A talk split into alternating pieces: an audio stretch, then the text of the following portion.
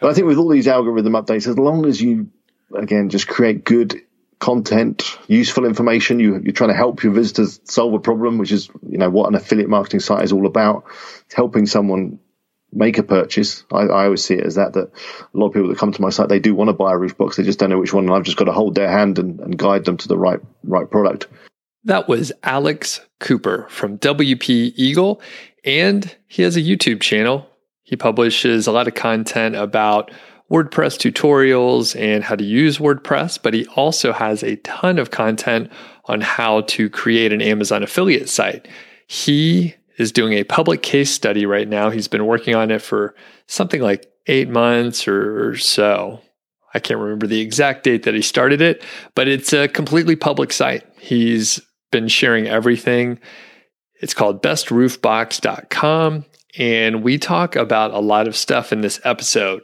We get into just having a public case study because I personally have not done that in any time I've seen a public case study done. There's usually some negative consequences to whoever is actually doing the case study.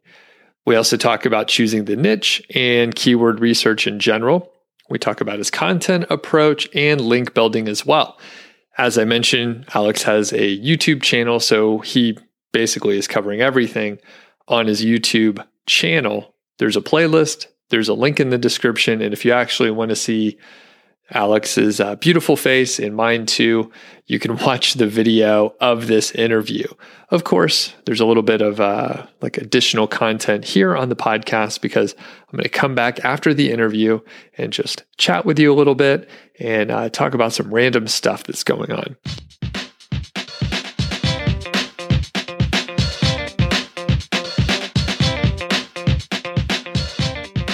My name's Doug Cunnington, and this is The Doug Show. If you're brand new to the show, I usually talk about Amazon affiliate marketing, SEO, some productivity, a little bit of uh, personal finance, financial independence as well.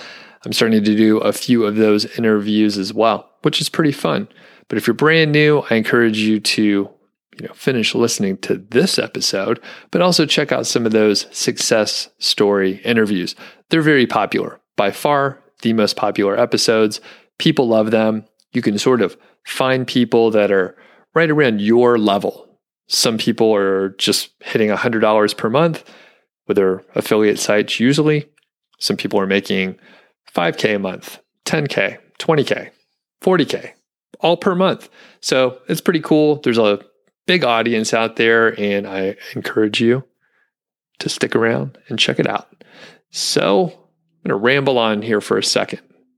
By the way, at the time that I'm recording this, I just found out that due to the coronavirus and uh, some other just general travel issues and conference things that are going on, I won't be speaking at the Pubtelligence conference.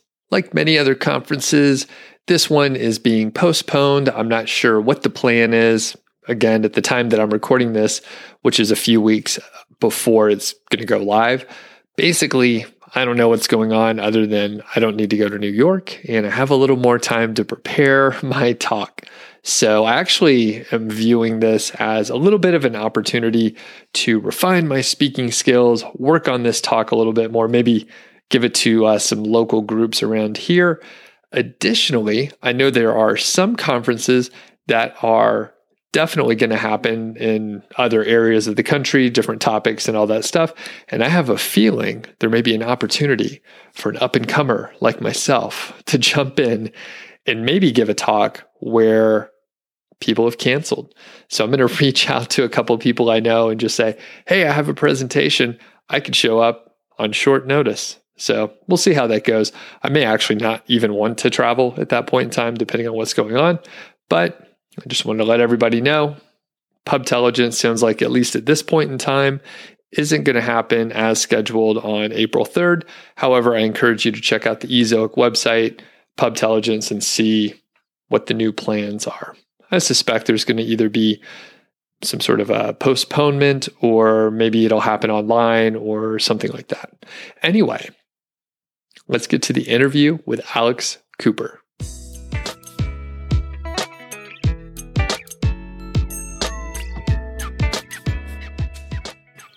Hey, what's going on? It's Doug Cunnington here and my good buddy Alex Cooper from WP Eagle. How's it going?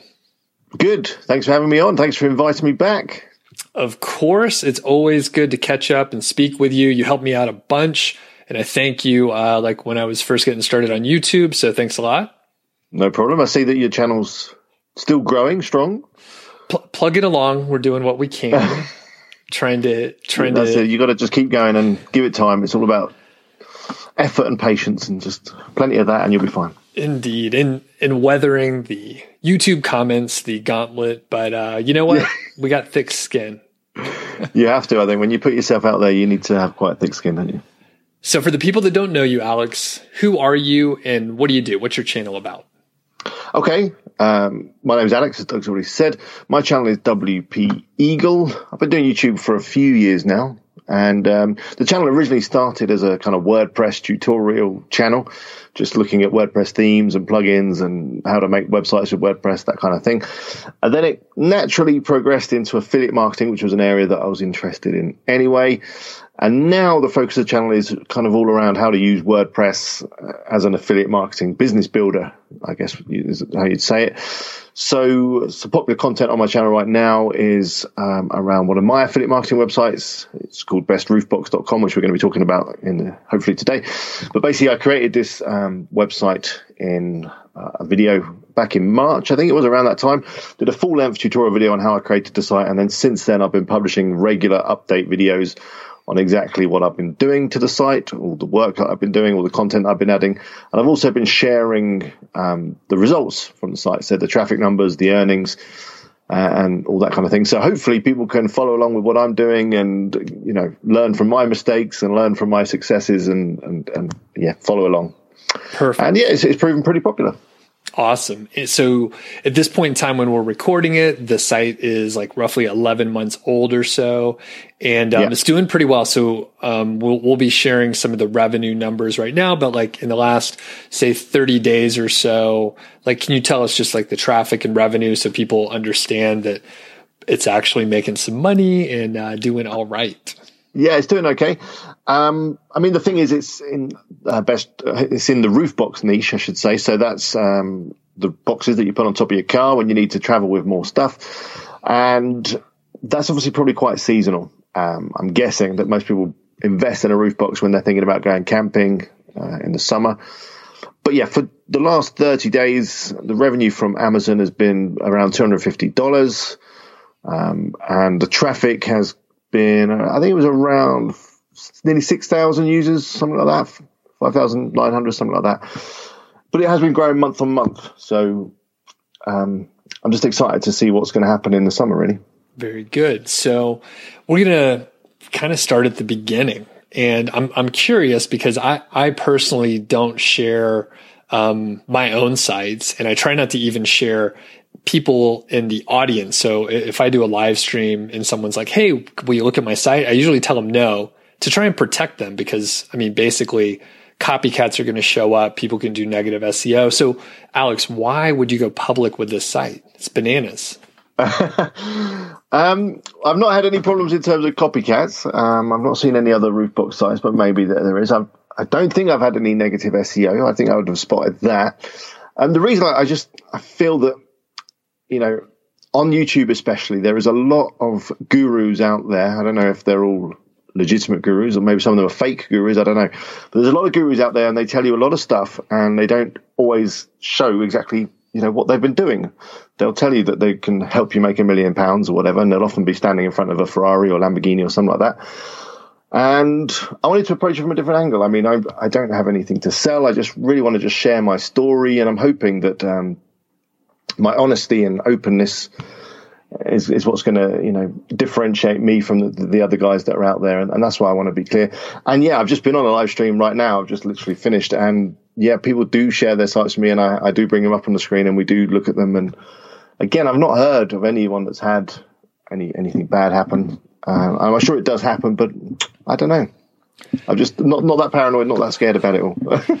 Gotcha. And I, I was going to say, I've experienced the negative SEO and, and lost uh, uh, multiple five figures. Um, so I am extremely sensitive to it, and I yeah. I guess you once you've been your- burnt, once you've been burnt, you don't you don't do it again. Maybe I'll, I'll learn the hard way. I, I will wait and see. And- but hey, if if it happens, all I can say is uh, all of this stuff is just great for me to create content around. And as a YouTuber, you need a fresh source of ideas. You know, daily, weekly. You need content. You need to keep creating content.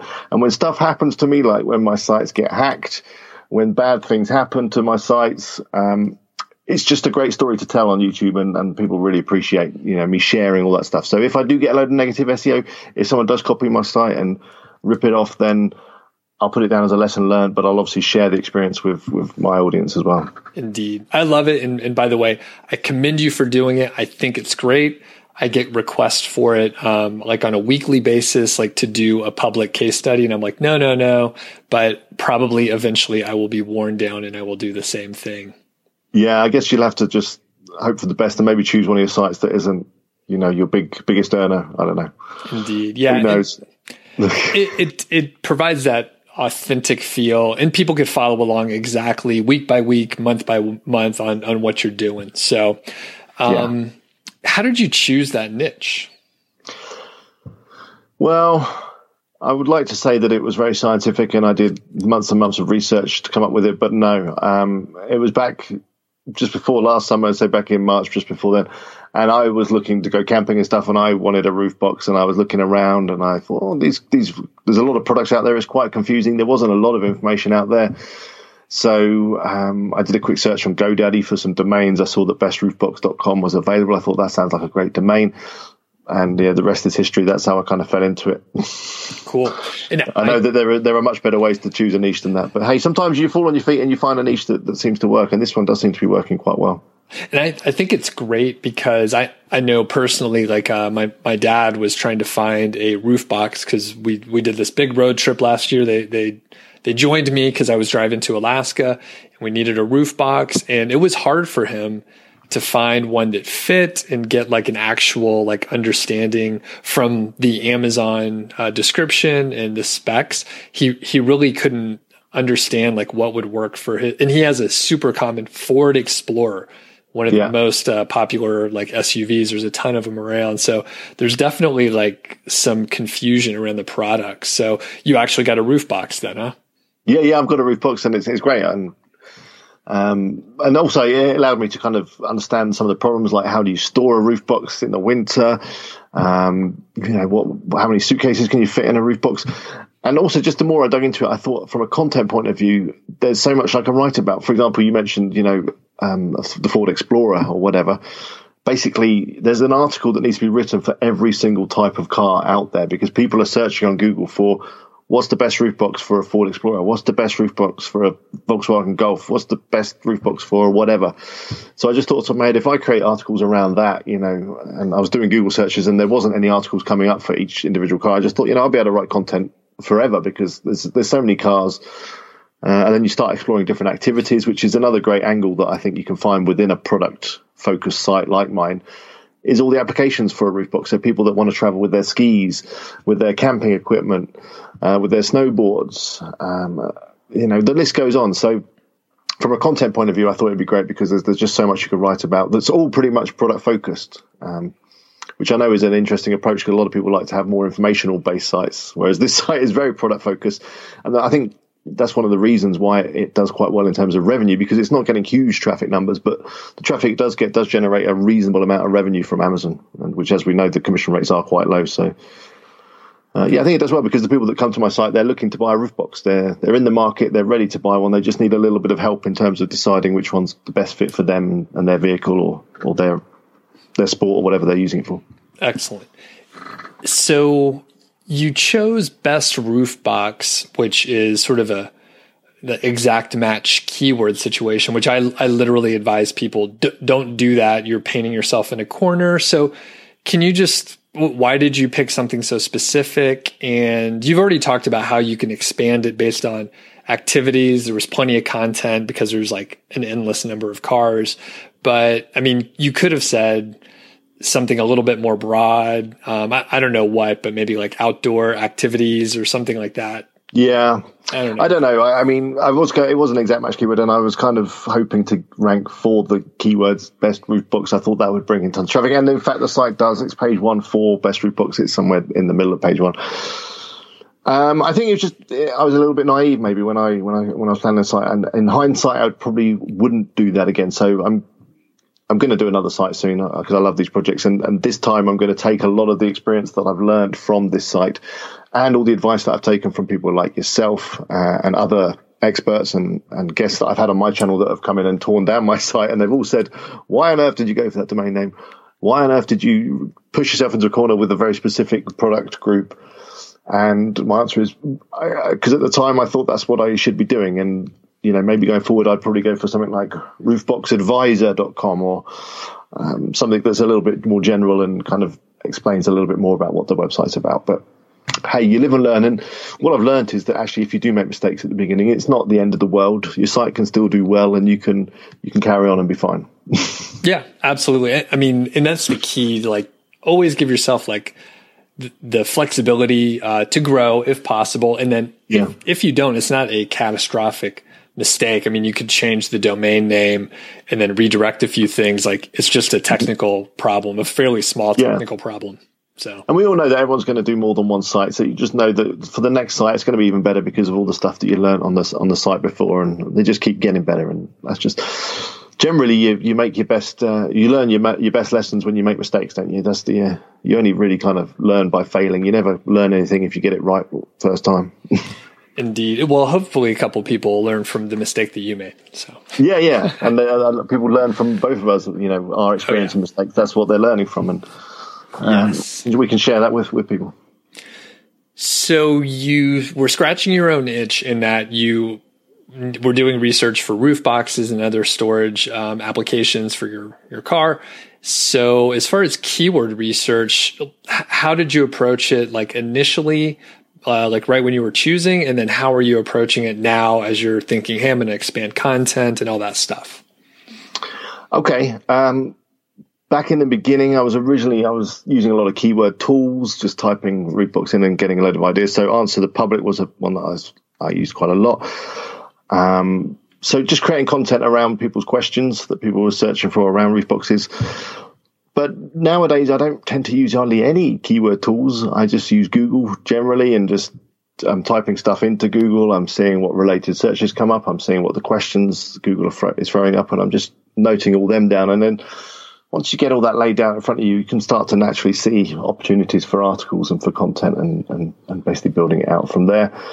Um, I've been using a new keyword service, which I'll quickly mention. It's called keywordcare.com, um, which was set up by one of my viewers and one of your viewers as well, I think, um, Carl. And that's for people that, you know, you don't want to do any keyword research. You can just literally pay Carl. And he seems to have a great knack of identifying keywords that do rank really well.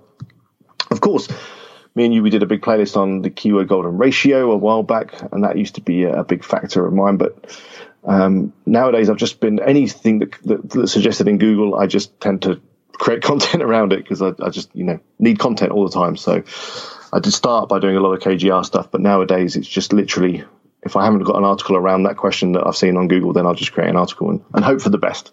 Sure. And um, and generally, I think because the site's got a little bit of authority now, it does tend to rank quite well. I mean, not for everything, but for for a lot of those longer tail searches, it does seem to do quite well. Cool. And for the the people uh, that went deeper analysis, I'm going to be doing um, a series of videos where I, I, tear down best roof box with Alex's uh, gracious permission, and I'll yeah. be analyzing some of the keywords and, and some of the other things like behind the scenes that maybe we don't we're not going to talk about today because it's like the deep minutia, very detailed. So I'm going to be going into that. Yeah, I'm looking forward to it. And so so basically at this point you're like you understand what keywords are, are going to work pretty well. Usually you're using the like the featured questions in Google. So you'll Google a term and then you'll see what questions people are asking. Yeah, yeah. And then you can just keep clicking on that and it just keeps giving you more and more questions forever. I think it doesn't ever run out. But yeah, so that's mainly what I've been doing. So they're, okay. they're very much response articles, I guess you'd call that. They're called response articles, I think, where you're basically creating articles around people's questions. Awesome. And do you have any like, um, I guess, epic successes by doing that? One where you just picked one out and now it's like one of the, your highest traffic kind of situations? That's a good question, um, which I've not prepared for. Let me have a quick look on my analytics. I've got it right here. Um, I know a lot of them are ranking well, and they do kind of uh, bring in traffic. I don't know. Let me just see what what does bring in most traffic. Um, and I've had some some quite good luck with with snippets, that kind of thing, by adding a nice image and by making sure that I bold up the answer to the question in in the first couple of paragraphs. Um, that's done really well. But yeah, let me just have a quick look at my um, thing. Sure. But while while you're doing that, you can ask me another question.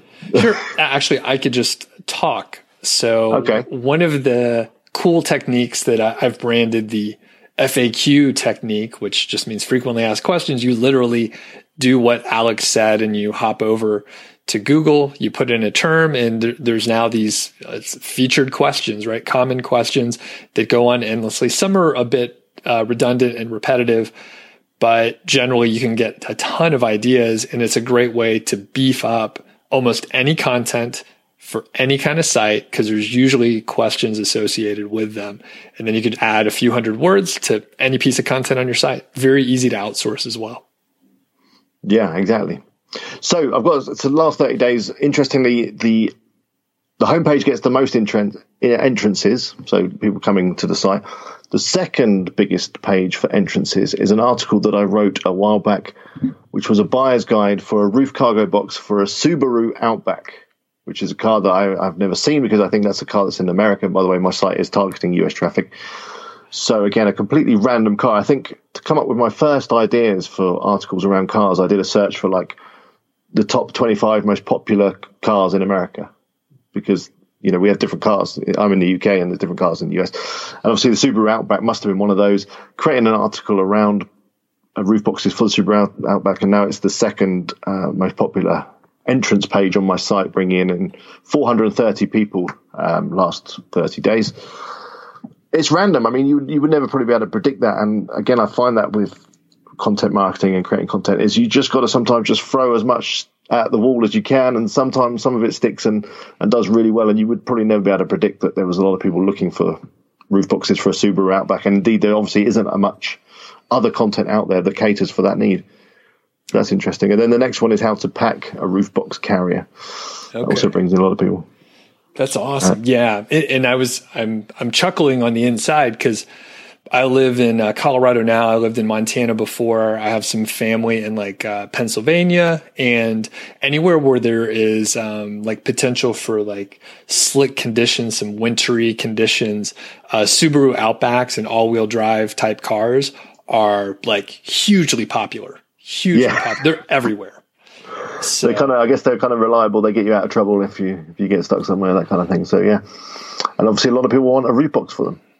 Yeah, that's amazing. And my the extent of my knowledge for like uh, cars in the UK. Did you watch Mr. Bean? Uh, yeah, yeah, yeah. Uh, so he drove that little mini. So I assume uh, you that's what you have. I'm not really sure. Yeah, everyone in the UK has a mini. Of course, that's what we'll drive. Um, no, I mean you have minis over now. In we do, yeah, yeah, yeah, The new mini, the new minis, which are which are obviously they're, they're German now. We don't talk about that. Um, but yeah, there's a lot of minis here. Um, our cars, our cars are generally a lot smaller than your cars because our roads are generally a lot smaller. We have a lot of tight corners, and whereas you, from what I know from being to America, you have a lot of long straight roads that are straight for a long time. You don't really need to worry about going around too many corners. Um, so yeah, the cars are different, but yeah, we all, we all drive minis over here. T- typical American. Okay, we can move on to um, content. So, how, how many articles are on, on the site at this point? Okay, we're up to about eighty-five. I've got a few more in the in the queue at the moment. They're just being edited and being written and, and whatever. I'm trying to add maybe five every couple of weeks, something like that. It really depends on my workload and how quickly my writers can get get stuff over to me. I've got a big list of stuff that I want written. It's just a case of getting it written and, and getting it uh, edited. I only have one editor at the moment and uh, one writer, so it's a bit slow. But um, yeah, just regularly putting the content out. I mean, I've got the ambition of maybe getting it up to two, three, four hundred articles. I, I don't know, as, as big as I possibly can. As I said, there is limitless, really, ideas in terms of the content that I can produce around roof boxes. Very good. And It sounds like most of them are sort of product focused. Um, do you know the percentage of like product versus informational type content? Um, I'd say it's probably at least 85% product focused.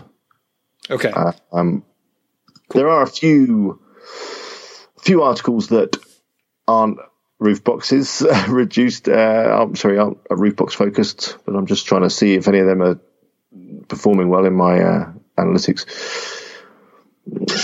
Not really. No, they are generally all product focused. They're, they're buyer's guides, I'd say. How long are most of the buyer's guides? Um, they're between 1,000 and 2,000 words, something like that. Okay. And have you experimented with like, um, like shorter content under a thousand or very long content, maybe over 3,000 words? Just curious. Yeah, I've got a few that are, are short, maybe five, six hundred words. I've not got a couple of them, uh, not not more than a couple of them. I've got a couple of long ones. I did a big guide on Thule, uh, which is a big manufacturer of roof boxes. That seems to be doing okay. So I called that the ultimate guide to the Thule roof boxes because I noticed there are a lot of questions in Google all around Thule, like are they waterproof? How do they make them? Uh, how do you pronounce Thule? All those. was it Thule? Or Thule, I don't know. Um, so I thought I'd package all those questions together into one article and, and call it the ultimate guide. But uh, yeah, that's like 14th on my uh, list of of content that's pulling in traffic. So I don't know. I don't know whether it's worth always investing in these longer longer articles. I don't know. I'm still kind of finding my feet, I guess. Sure. And then, well, you, you sort of described like that particular ultimate guide. It sounded like you just did research on the questions and then answered those. Do you, is that usually how you format such a guide or was it that a one off case? that's normally how I'd approach it. Yeah, I'd see a, a, lot of questions around a particular theme, and then I'd just use that as the subheadings within an article. So, yeah, I could have had maybe four or five 600 word articles, but I thought in that particular case, I'd just put them all together into one and, and see what happens. Because I was hoping that quite often you see when people um, do a search on Google with a question, sometimes it's not the, the main title of that article that comes up but there'll be a hot link on Google or a quick link that jumps you straight to that question on that article, and that's what I was kind of hoping to get that kind of that that extra little link that you get on Google where it's got the article, but then it's got you know skip straight to the answer to this question. Okay. I'm not sure if I've achieved it on that article. I probably need to look into it a bit, bit more detail. But yeah, sure. it's bringing in some traffic and seems to be doing the business. Very good. Okay, so just to sort of wrap a couple things up before we move on to uh, like your off site SEO approach. So initially you had a bunch of keywords that you were kind of thinking of um, using keyword research tools. Then you kind of moved away from tools and realized, hey, there's so many long tails with questions. I'm going to focus on those. You have about 80 plus articles or so, and you have um, roughly 85% of those are product reviews. And mm-hmm. uh, before we move to the link building, as far as your team, so it sounds like you're not writing the content. What, what's your content team look like?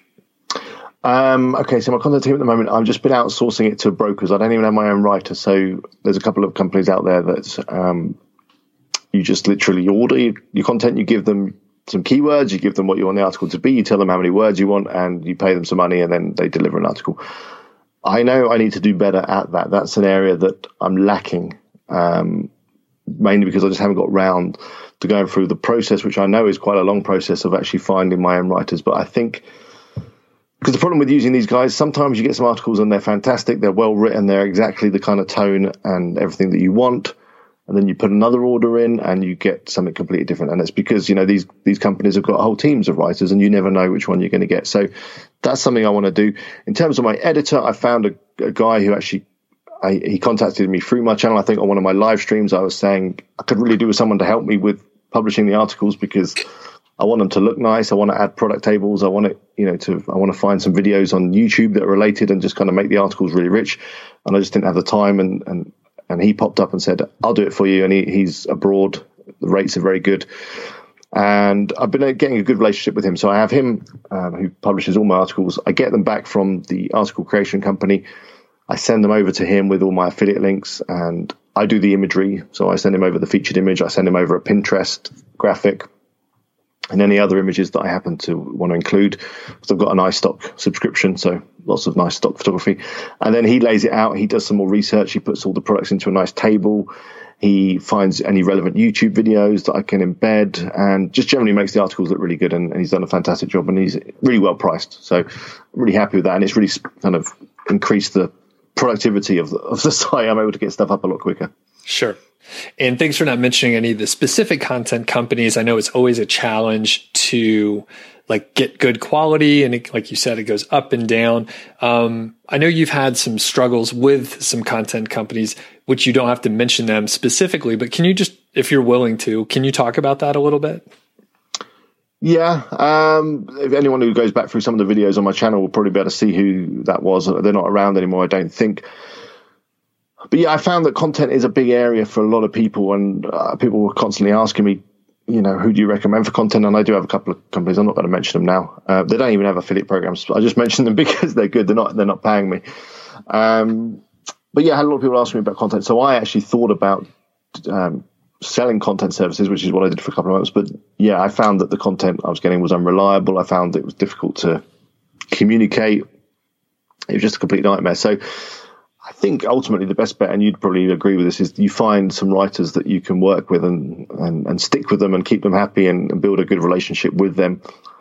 And that, that's probably the best way to do it. But it's just that entire process of finding writers and hiring them and getting some good ones and getting your head clear in terms of what you want from a writer. Uh, and it's just, I haven't really had the time to sit down and do that. It's on my things of list of things to do because again, I want to create a video around that entire process of I don't know if you've done one on this where you uh, you basically document going on to Upwork, looking for writers, um, and just share the whole thing. That's what I'm looking to do, but uh, I haven't sure. got to that point yet. So I've done, um, I've talked about the process of doing that, but I haven't like gone into Upwork and done all the details like in a public fashion. I mm. I have shared that in some capacity elsewhere. Um, I do have a student who she actually followed my process, wrote a just killer guest post on on my site. I paid her for it. It wasn't really a guest post. Um, and if you follow it, um, it will crush. It works really well. And I think she published like it was like 80, 89 articles in 90 days or something like that, where she published just like a ton of content and um, hired all the people from Upwork, went through the process. So I'll, I'll, send you that link. I'll put I'll put a link in the okay. description for anyone. But yeah, if you follow it, like it works. I've done it. She improved on my process, and then she's done really well with it. But there, there, there must be a bit of burn of writers. I don't know if that's the right word. Where you you hire lots of people, but then you also have to fire quite a few of them as well because they're just not not delivering. I, I don't know the yeah. right tone, the right the grammar's not good, or and all the other things. Yeah, yeah, or they flake out. Is that? I guess that's the thing because the other thing is you want to create all this content, but you don't want to spend too much, do you? you want good quality articles at the the lowest possible price. Otherwise, yeah, you know, it comes up. And I guess that you know that's the thing. There, with all these kind of sites, there's an investment, and you know people need to know that there's an investment, and it's going to be time or it's going to be money, whatever you've got most of, I guess. Oh yeah, and for me, I found the I guess the success and failure rate about 50%. So if I needed a team of five writers, I'd have to hire 10. Now, I just chatted with someone who's publishing a lot of content over the past like year or so. Um, Morton, which I'll I'll put a link to uh, the video whenever whenever it does come out. But he has about ten or eleven writers at this point in time, and he said he had to go through about a hundred I'm not sure if wow. it was hyperbole or if that was an, it sounded like the real number, but he has a, a pretty solid team and he has a content manager slash editor who handles a lot of the stuff that, that you were talking about with your editor.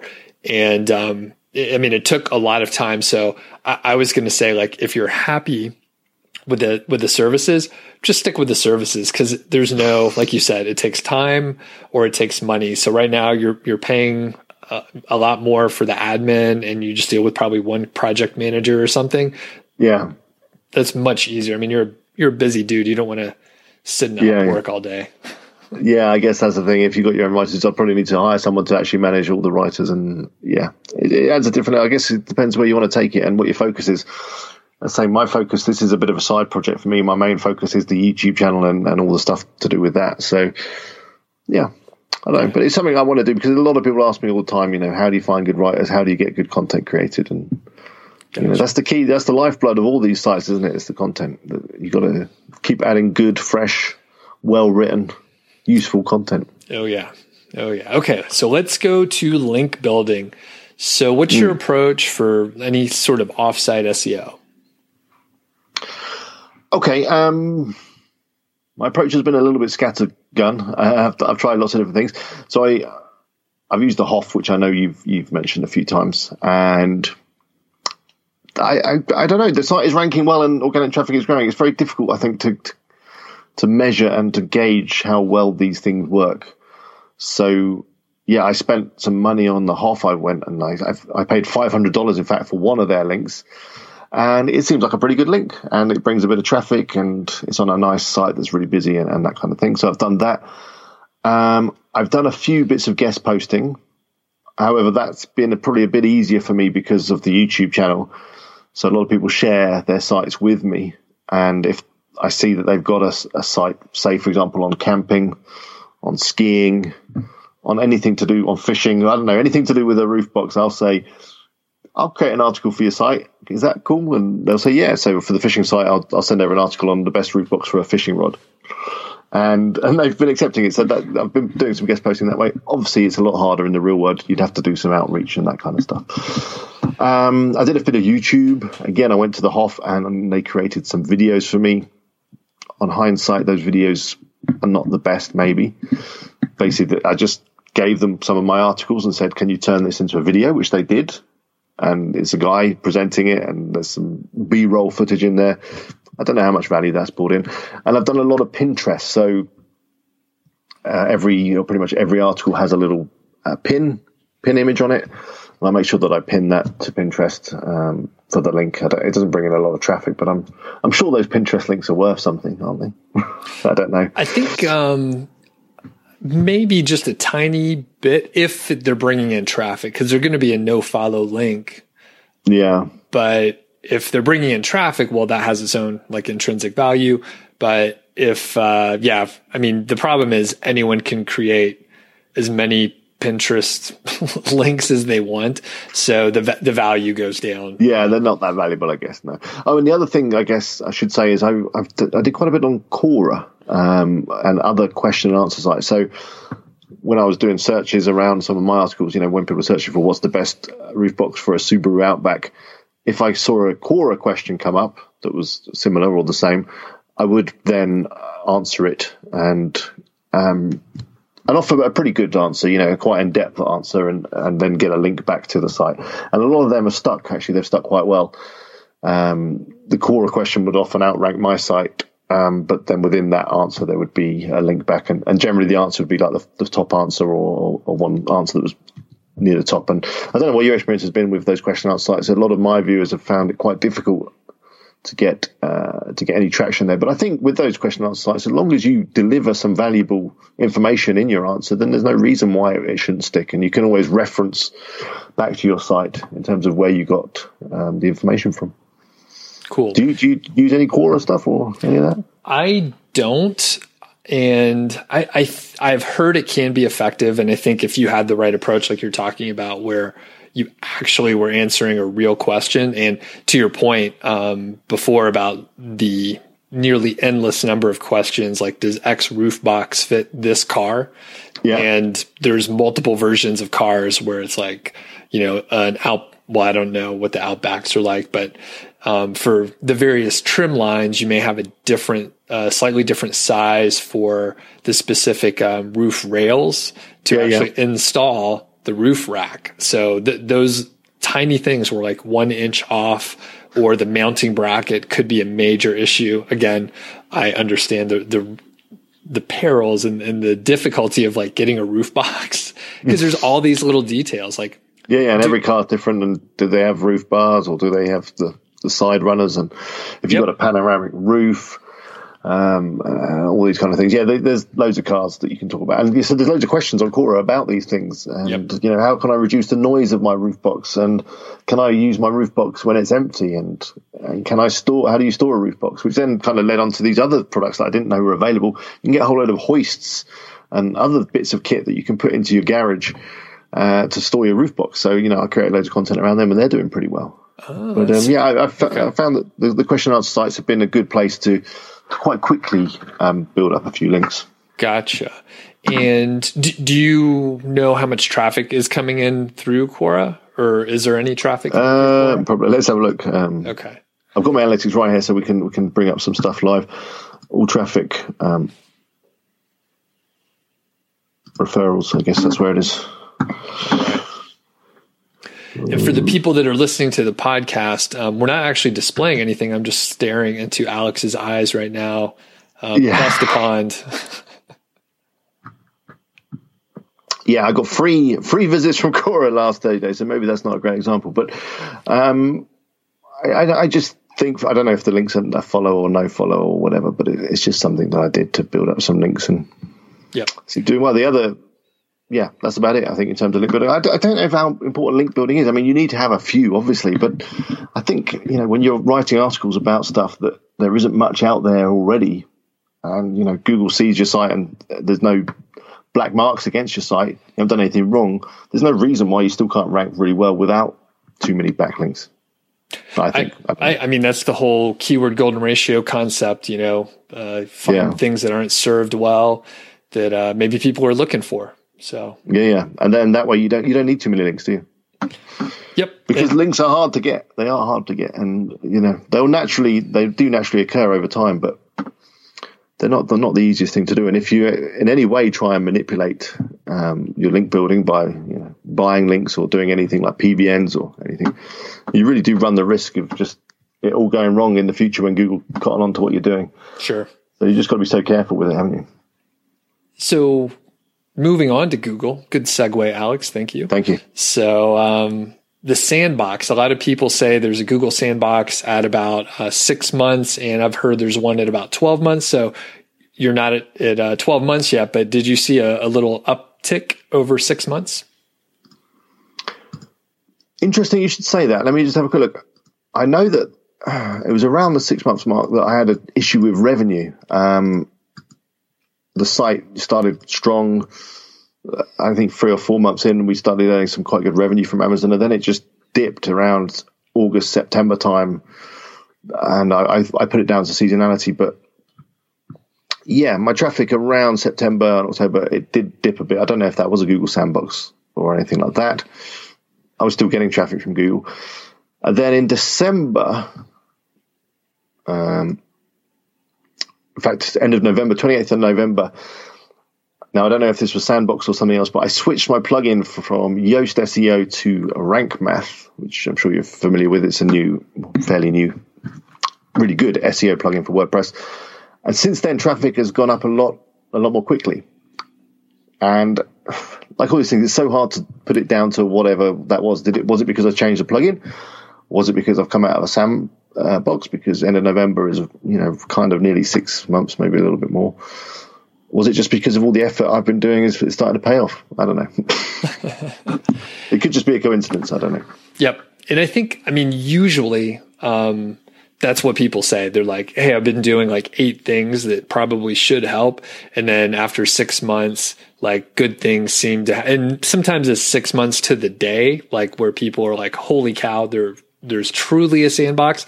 And sometimes it's a little bit off. And I, I kind of believe there's something to it. And I kind of believe it's related to when you started publishing content on a sort of regular basis, um, or at least like publish like you know ten articles or something.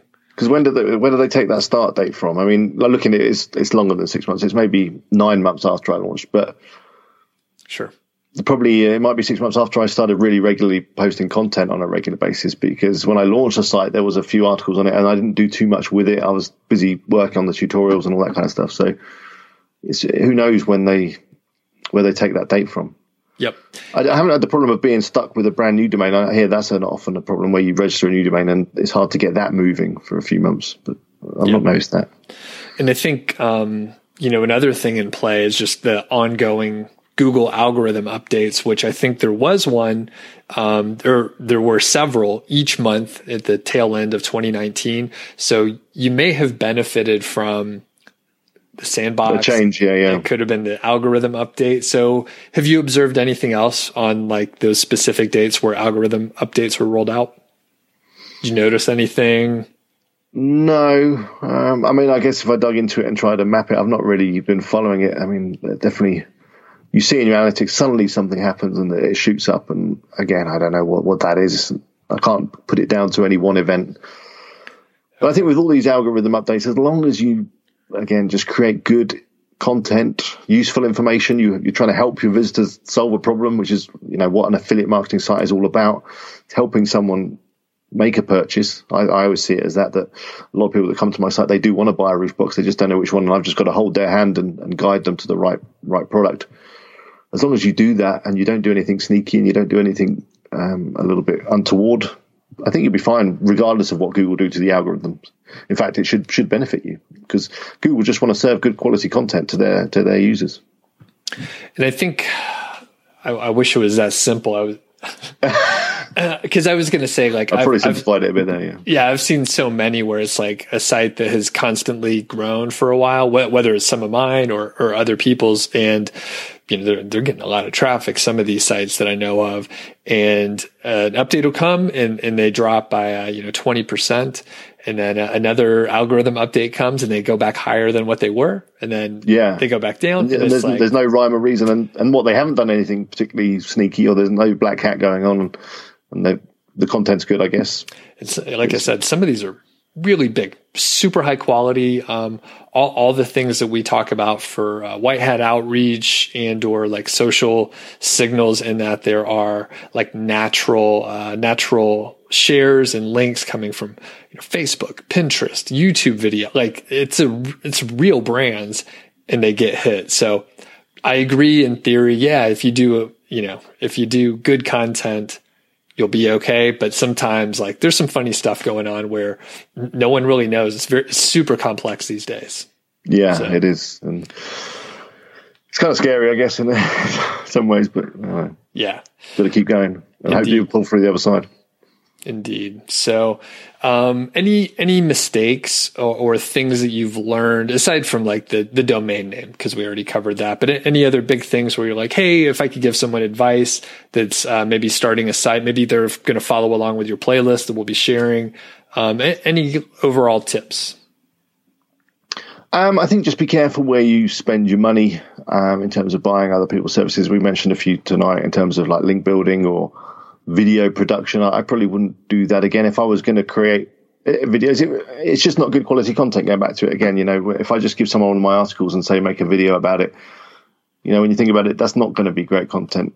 Good content would be for me to go out in the garden with my camera, get the roof box out, walk around it, talk about it, say how I fit it on whatever, why I chose this one, how much I can get in it, you know, whether it's waterproof, all these kind of things. That would be a good video. So I think sometimes um, you try and look for quick wins and ways. You know, I generally I'd rather spend money than time, just because I'm very time poor, and I try and look for these shortcuts. Like, oh, great, I could just pay someone to create my videos, and I could set up a roof box roof channel, uh, YouTube channel, and it'd be fine. No, it's not because it's just a waste of money, and, and, those shortcuts, you know, they're not delivering any good value. It'd be better for me to spend some time and do and do that. So, yeah, I'd just be more careful in terms of what I spent my money on, and again, buying links and um, which they're not links; they're actually you know buying guest posts through the Hoth and, and places like that. I'd, I'd probably be a bit more careful with that as well, and just try and select some very specific places that I'd want to want to get placement. Very yeah, good. but but other than that, I don't think I've made any major mistakes apart from maybe the domain name. Which I mean, it's working out fine, and it's very clear what the site yeah. is about. Um, but yeah, usually when someone says, "Hey, if I, I found an exact match uh, keyword," I, am usually like, "Yeah, maybe find something more broad." But yeah, it's it's going fine, man. yeah, and you know they still kind of rank a little bit for I don't know how. Back in the old days, it used to be great if you get that exact match keyword domain name you'd be number one within a week when you, you put some content up. Yeah. So yeah, I'd, I'd, probably just be more careful about that. Maybe focus more on kind of a brand uh, idea. So something like I say, Roofbox Advisor or the Roofbox Experts or something like that. That uh, it doesn't sound quite so affiliate affiliate affiliate website as bestroofbox.com, but hey. Sure. You well, live and learn. Yeah, and, and, I mean the other thing is like we we're in this world of affiliate marketing. And we see it all the time, day in day out. Um, we're getting emails about it, all that stuff, and general normal people in the world they, they don't know about this stuff. Like they no, think no. it's just uh, a website that has great information. So. Exactly. That's what that's that's what you can do. Awesome. So, where can people find you, Alex? Um, you got the YouTube channel, you got a blog. Where, where, where do you want people to go? Well, so put um, Doug has kindly said he'll share a link to my playlist. Just go check that out. It, it documents absolutely everything to do with the site, everything I've done to the site. I, I don't know, there's maybe 20 or 30 videos in there now, including all the earnings, which have been up and down a little bit, and you can see exactly what's going on. You'll also be able to see videos on all the services that I've tried out, like the Hoth and, and how that went. Go check that out. That's on my YouTube channel. I do try and upload every single week. I do go live every week as well. It'd be good to see you in the chat, and we'll have a chat. And you can also find everything over at wpeagle.com, which is uh, my website, which is it's just basically all my YouTube channels, but on a website. Awesome. Always a pleasure to catch up with you, Alex. And as you mentioned, we'll put links in the description so people can get to your playlist, your channel, your website, all the good stuff. Thanks for having me.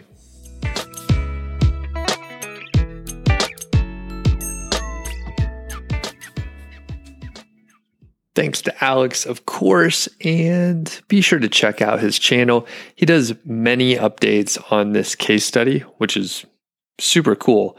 I know I'm doing this niche site case study, and I, I'll be honest with you, I'm barely getting a new YouTube video out per month, but there just hasn't been a huge amount of activity. A lot of things have been going on uh, just generally in my life. If you're a longtime podcast listener, you know we were house shopping. That took a lot of time. It's a nightmare to deal with not a nightmare, but it's a pain in the ass to deal with like all the mortgage companies and stuff like that, trying to get a good deal. There's home insurance. There's all the other bullshit you have to deal with. Then you have to move also. So there's a lot of stuff that's been going on and a million other more interesting things for me to do than publish more on the niche site case study. But Alex has been doing a really good job just so many updates. There are so many videos that he's done either directly related to best roof box or some other like smaller component. Maybe it's implementing some tables or something like that, but he's publishing very often. Definitely check out his channel. And as I mentioned earlier, the uh, the coronavirus thing is impacting the conference that I was going to speak at, and I was actually chatting with one of my one of my friends around town here, he was planning on going to a conference in I think it was like Southern California. I think it was supposed to be a huge conference, something like 90,000 people, and they canceled it. As a conference attendee, obviously, you would have to change your plans in a dramatic way, especially if you were planning on flying and doing a bunch of other stuff. Maybe you have uh, some side trips along the way as well. But the other part is just from running a conference. I can imagine all the money tied up with vendors and caterers and sponsors all all that stuff plus all the hotels that you know everyone booked not including the 90,000 people for that particular conference but just the conference crew, just the people putting on the conference. So it must be some uh, massive, huge, just shuffling and scrambling and trying to figure out what what they need to do, how they can reschedule, and it's just completely unclear. Now, I'm sure some people are going to be listening to this in the future. And just to place the date when I'm actually recording this, it is March 6th. It's a Friday afternoon, but uh, people will be listening to this for months in the future, potentially years, probably years in the future. And you'll remember back and you'll think, oh, yeah, it was crazy back then, but everything's fine now. Hopefully, that's what we will be remembering. So, I think that's all I got for today. I'm I'm kind of pumped I, since I'm just rambling here. I'm kind of pumped because uh, I'm doing this homebrew competition. So I'm judging some beers today And then there are three sessions tomorrow. So I have a full day of drinking beer. we'll be starting up tomorrow morning at 9 a.m. Three different sessions, and I think they're usually a couple hours apiece. It depends on who I am paired with. Typically, judges are are matched up with one other judge, and I'm actually pretty fast, unless it's a very strange category. I'm not going to go too deep into the categories here. That'd be a better thing. Maybe I can bring uh, Matt Giovanisi back on sometime. We could talk about judging and you know hanging out at at a uh, competition like that, helping out, judging whatever it is that you're doing. And uh, basically, I'm pretty quick. I've I've judged a lot of beers, and when you take the exam for these uh, the BJCP, when you take the beer judging exam, there's a time limit. So you have to be able to judge a beer fairly quickly. You can't goof around too much. You have to hit hit the beats. You have just a few minutes, and if you get behind during the exam, you will be rushed. You can't get that time back. So if you take too long on one beer, then you're going to be rushing at the end. So, sort of the ideal amount of time I would say is about 10 minutes per beer. 10 minutes per beer is what you need to judge, and you're only drinking about uh, like one to two ounces. You may get up to three ounces of a pour, but typically, you know, you're, you're drinking like an ounce and a half or two to critically judge this beer. It's very mentally taxing. I know it sounds crazy, especially when you're like, Doug, you're going to start drinking beer at 9 a.m. tomorrow morning. What are you, crazy? A little bit, yes. A little bit crazy. But if you're just having that small amount and you're really concentrating, oh man, it is actually pretty draining, but it's fun. Really fun to do. You're just hanging out with people that like to brew beer, drink beer, talk about beer. It's just pretty fun, pretty fun environment, and uh, I enjoy it. So I'm looking forward to it. I'll be heading out of here in just a few minutes to do the first session. I think I'm doing a German box tonight. Very exciting. So, anyway, be sure to check out Alex's stuff. If you're brand new to the show, thanks for checking it out. Have a look at my YouTube channel. You can go to Niche Site Project, sign up for the email list. I'll send you all the templates that I use. There's uh, just tons of material, tons of free stuff, and I point you in the direction of helpful content either on the blog or on YouTube because there's a lot of great tutorials that I've done or people like Alex as well. So have a great day out there. We'll catch you on the next episode.